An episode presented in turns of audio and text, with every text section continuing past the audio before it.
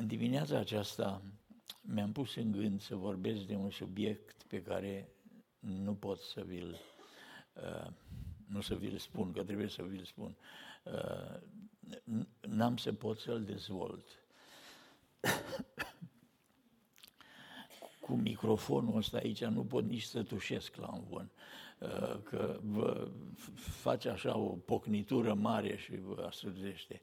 Dar am ales pentru ziua de azi să am, dacă tot e ultima duminică, zic să fie ceva ca un serial. Dimineața am să vorbesc despre, dar în grabă, despre glasul mirelui, vocea mirelui. Și diseară, dacă Dumnezeu ne ajută și ne întărește, glasul miresei. Vechiul Testament e plin de expresia aceasta. În Ierusalim, la nunți se auzea glasul mirelui și glasul miresei.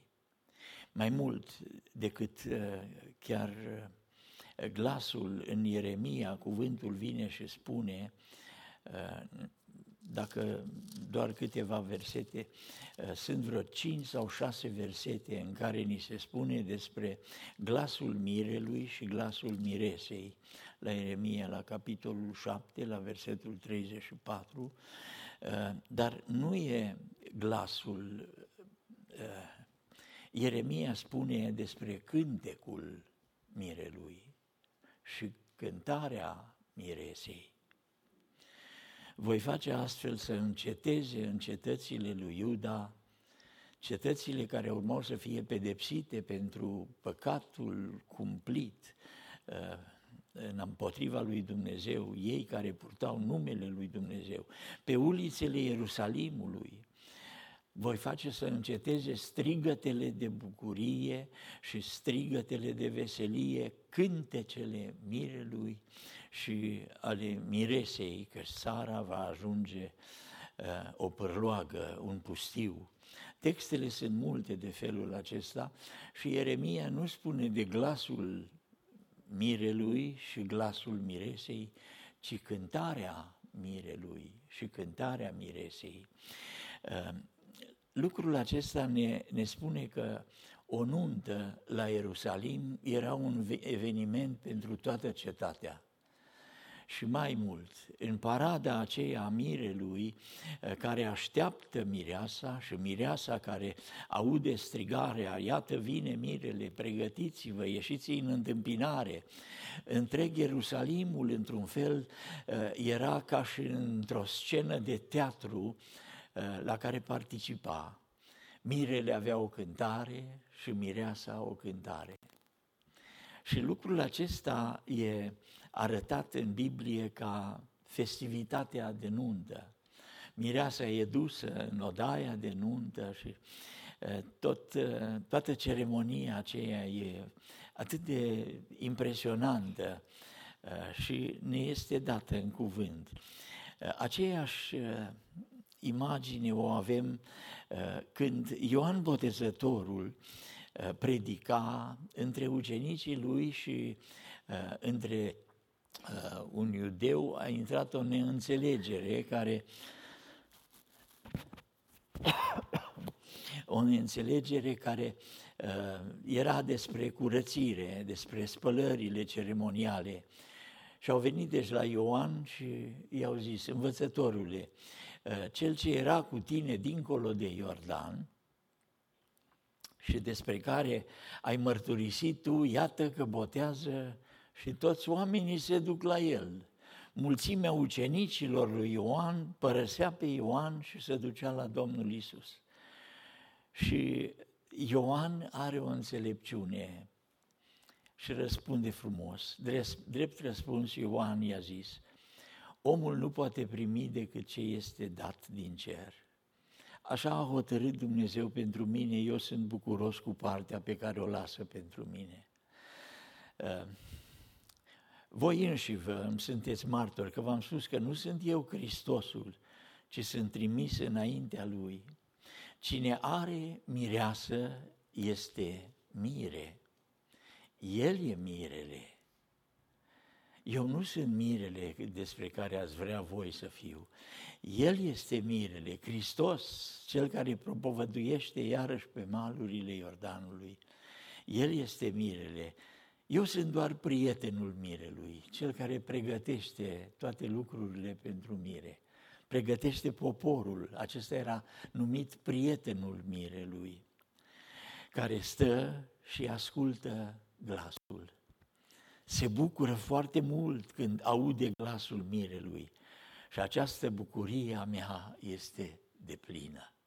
Să aud glasul mirelui. Trebuie el să crească, eu să mă mișcărez și textul continuă mai departe cu frumusețea aceasta a modestiei celui mai mare dintre prorocii născuți între, femei, între noi, din femeie. Și mirele e Hristos Domnul, biserica lui este mireasa. Biserica lui care îl așteaptă și se pregătește și are hainele curate și s-a îmbrăcat cu hainele de nuntă. Și cântarea cântărilor mi s-a părut că e una din cele mai potrivite, desigur cu enigma aceasta a unor expresii pe care nu ne-am așteptat să fie în Biblie, dar e vorba de idila între un mire și o mireasă. Și atunci, din cartea aceasta, aș vrea să iau doar o singură frază și să iau câteva gânduri. Spune de două ori aici, în versetul treisprezece și în versetul zece, scoală-te, iubito, și vino frumoaso. Versetul treisprezece, iarăși la capăt. Aici e vorba de uh, se aud turturelele, cântă, pare anticlimatic timpul acela, adică textul cu timpul pe care îl trăim, că în sfârșit a venit și la noi iarna și eu spun aici despre textul acesta că a trecut iarna. Aveți gândul la primăvară și dacă am pus o poezioară zgâriată în buletinul duminical, e tot așa să ne gândim la vremea semănăturilor de primăvară. Dar aici a doua oară se, rep- se repetă versetul, scoală-te, iubito, și vino frumoaso.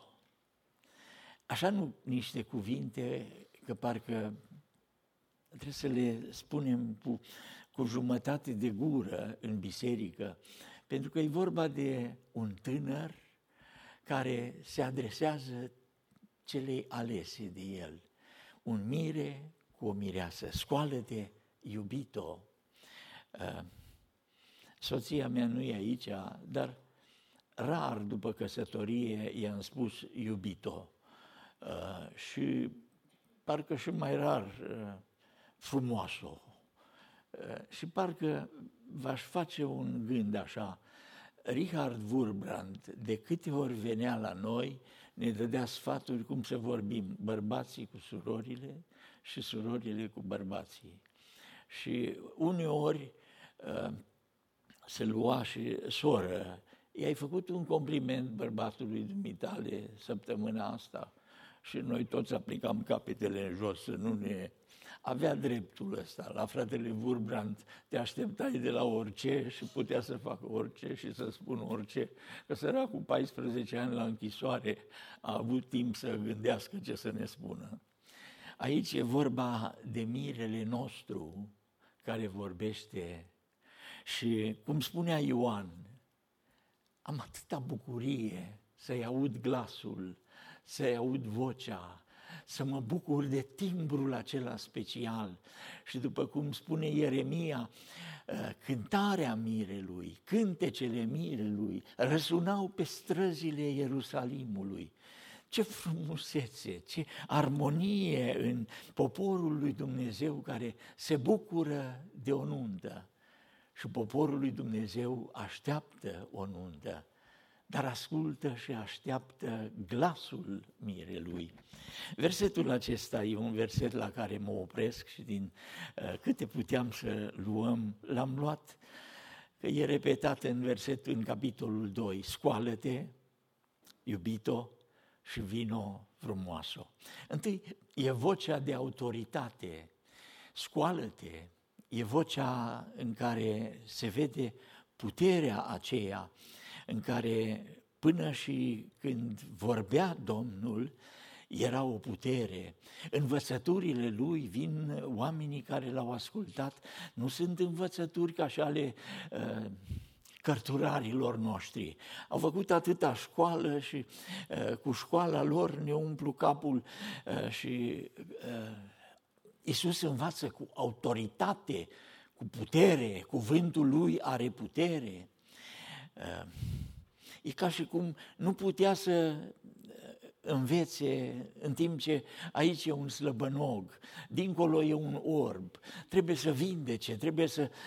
Învățătura lui e o învățătură care se vede prin puterea și minunile pe care le fac. Și oare nu cuvântul lui le-a creat toate? De ce se miră oare ucenicii și ceilalți? Cine este acesta de poruncește și vânturilor și mării și marea îl ascultă? Obosit, cu ochii umflați de somn, se scoală Domnul și se uită. Sunt valuri care acoperă corabia și ucenicii speriați nu mai știu ce să facă. Au dat pânzele jos, corabia se clătină într-o parte ca o coajă de nută și Domnul ridică glasul: taci! Liniște! Și marea? Cine ar fi putut gândi așa ceva? O mare învolburată cu valuri deodată? Sau cine încearcă să explice lucrul ăsta? Curenții aceia care au făcut valurile și vânturile care au despicat valurile, dintr-o dată se opresc și spune că s-a făcut o liniște mare. Acesta e Domnul nostru și El e Cel care vorbește cu autoritate. Aici spune: scoală-te, iubi, iubito. E vocea iubirii, de asemenea. E o voce care are o dulceață deosebită. Citeam de un turist care, fiind prin Siria, cred, spunea că s-a dus la țară și acolo un cioban cu oile se uită și îl miră. Ciobanul cheamă și oile vin după el. O vorbă a spus și, și îl întreabă: ce ai spus? Lasă-mă și pe mine să spun. Și în limba lor a spus oilor cuvântul: veniți după mine. Și străinul spune și el: veniți după mine. Și spune: știți ce au făcut oile? Au întors capul la mine și se uită. Cine e ăsta că vorbește așa? Vorbește cu noi sau cu cine? Și nici o oaie n-a venit. Domnul Iisus spune că oile mele cunosc glasul meu. Și vorbim azi sau câteva minute despre glasul păstorului, glasul mirelui. Oile mele cunosc glasul meu și nu merg nici de cum după un străin. Nu poate nimeni imita graiul acela drag, scump, al păstorului. Scoală-te, iubito, aici e dragostea pe care apele mari, învolburate, nu pot să o oprească. Trăiți în dragoste, spune cuvântul. Apostolul Pavel vorbește efesenilor. În mod special, trăiți în dragoste, după cum și Hristos ne-a iubit. Standardul iubirii în familiile noastre nu e un standard omenesc, nu e un model omenesc. Hollywood-ul ne arată și ne dă standarde. Pentru că așa e de frumoasă, trebuie să o iubesc, pentru că face mâncare bună, trebuie să o iubesc, pentru că face curat în casă, trebuie să o iubesc, pentru că îmi calcă hainele, trebuie să o iubesc. Nu, nu, nu, nu, nu, nu. După cum ne-a iubit Iisus, așa trebuie să iubim și noi. Fac doar așa o... S-a dat pe sine însuși, spune Apostolul Pavel, în dragostea lui pentru noi. E un cuvânt de autoritate, El e stăpânul, Cel care ne cheamă, Cel care ne vorbește și e Cel care ne iubește. Și la urmă expresia aceasta despre care vino frumoasă, frumoasă. Apostolul Pavel vine și ne spune că el ne pregătește, ne curățește, el a dat sângele să ne spele, vrea să ne prezinte înaintea Tatălui, așa cum mirele prezintă mireasa înaintea Tatălui, așa vrea să ne prezinte pe noi, dar vrea să ne prezinte fără zbârcitură, fără riduri pe față, fără alifia, Chanel și nu știu ce mai e, fără lucrurile acestea, vrea să ne prezinte fără zbârcitură, frumoasă, sfântă, curată, înaintea Tatălui.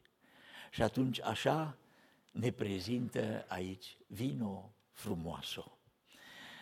Balaam, când de pe munții Moabului se uită la corturile lui Israel, care erau în jos în vale, trebuia să le blesteme și vine și Balaam și spune: cum se pot, să spune un blestem peste cei care Dumnezeu vrea binecuvântarea?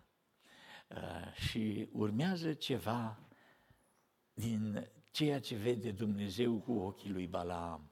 Ce frumoase sunt corturile tale, Israele! De sus de acolo poți să vezi corturile, ce frumoase sunt! Ce frumoase sunt corturile tale! Aici Solomon vine și ca și cum e Hristos Domnul și vorbește despre biserica sa. Ce frumoasă ești! Dar nu suntem deloc frumoși.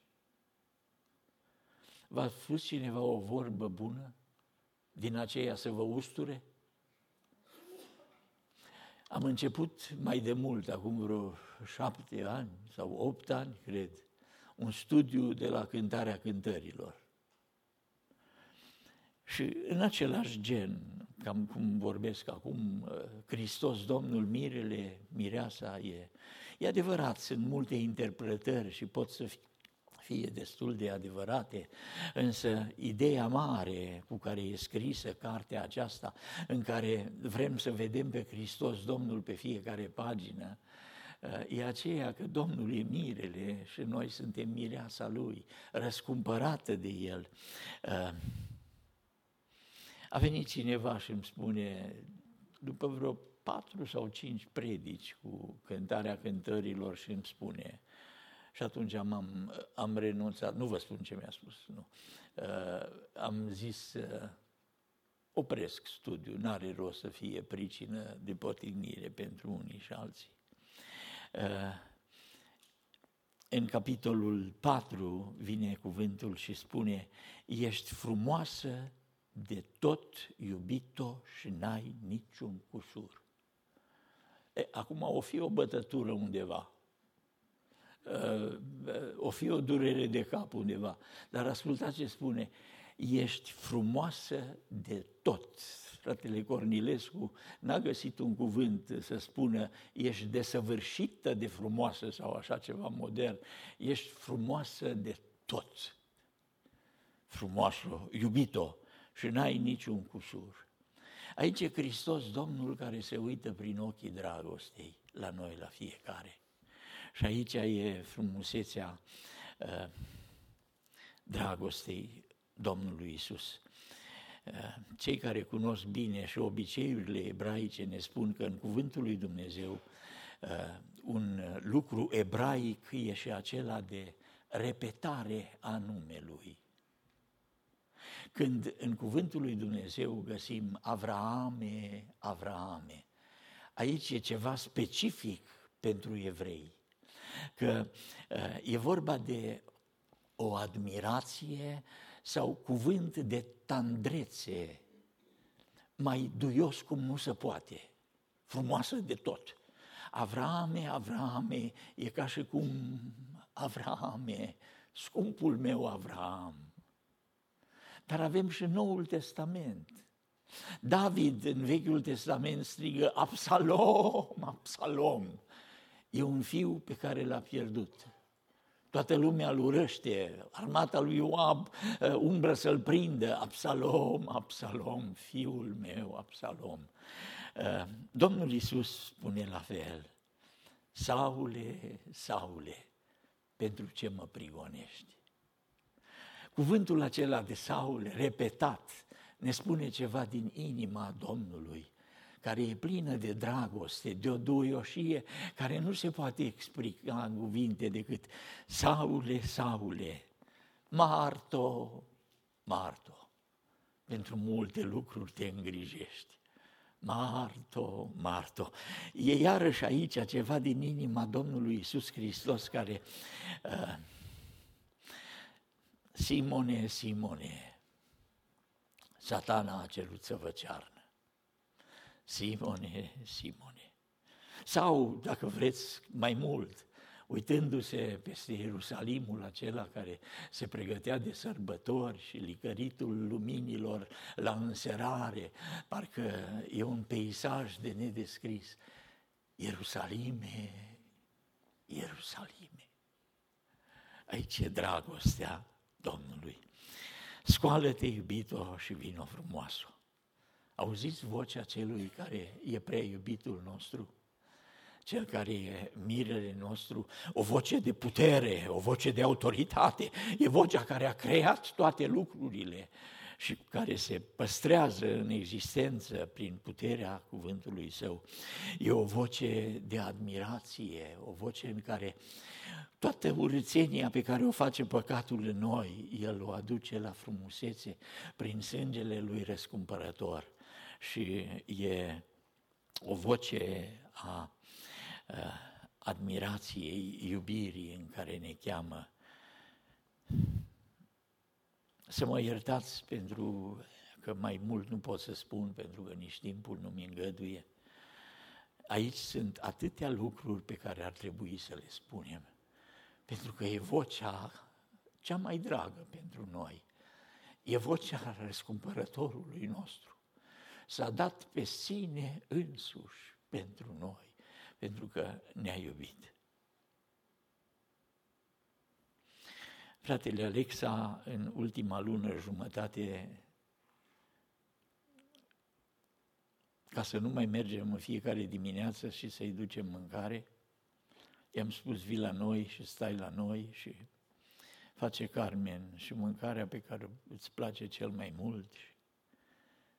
După o vreme, tot îndemnându-l, spune, Valentine, lasă-mă să plec, lasă-mă să plec. Stăteam lângă patul lui și, tati, gândește-te că ai să te întâlnești cu Hristos Domnul. Gândește-te că ai să te întâlnești cu Cel care are mâinile străpunse. Încercam să predic ceva unuia din predicatorii cu voce de argint ai românilor. Gândește-te că întâlnirea aceea e o sărbătoare mare. Gândește-te că ai să te întâlnești și cu Adorian, la care țineai așa de mult. Ai să te întâlnești și cu Ioan Roze Socaciu, care ai lucrat atât de mult la seminar. Gândește-te că ai să te întâlnești și cu Cohuț, gândește-te că ai să te întâlnești cu John Bunyan, care a scris Călătoria creștinului. Gândește-te și ce mi-a venit atunci să-i spun. Și într-o vreme am făcut o pauză și nu mai știam pe cine să spun că se întâlnește. Și el se uită la mine, am să mă întâlnesc și cu Dașa.